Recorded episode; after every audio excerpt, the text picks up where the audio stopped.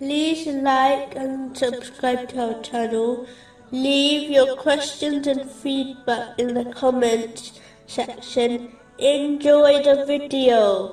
Continuing from the last podcast, which was discussing chapter 20, verse 73, And Allah is better and more enduring. in a narration found in Sunan Ibn Majah, number 4108. The Holy Prophet Muhammad, peace and blessings be upon him, advised that the material world, compared to the hereafter, is like a drop of water, compared to an ocean.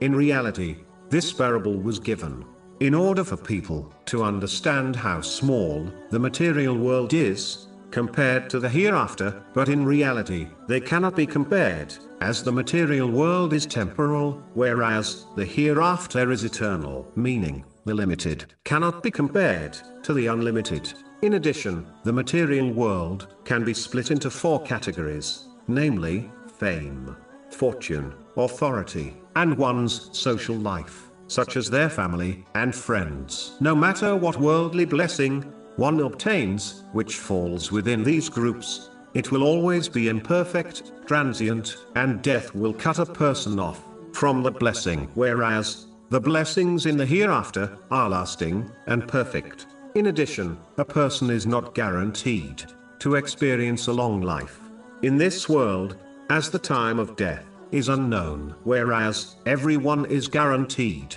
to experience death and reach the hereafter. So it is foolish to strive for a day, such as one's retirement, which they may never reach, over striving for the hereafter, which they are guaranteed to reach. This does not mean one should abandon the world, as it is a bridge, which must be crossed in order to reach the hereafter safely. Instead, a Muslim should take from this material world enough to fulfill their necessities and the necessities of their dependents, according to the teachings of Islam, without waste, excessiveness, or extravagance, and dedicate the rest of their efforts in preparing for the eternal hereafter by fulfilling the commands of Allah, the Exalted, refraining from His prohibitions, and being patient with destiny, according to the teachings of Islam.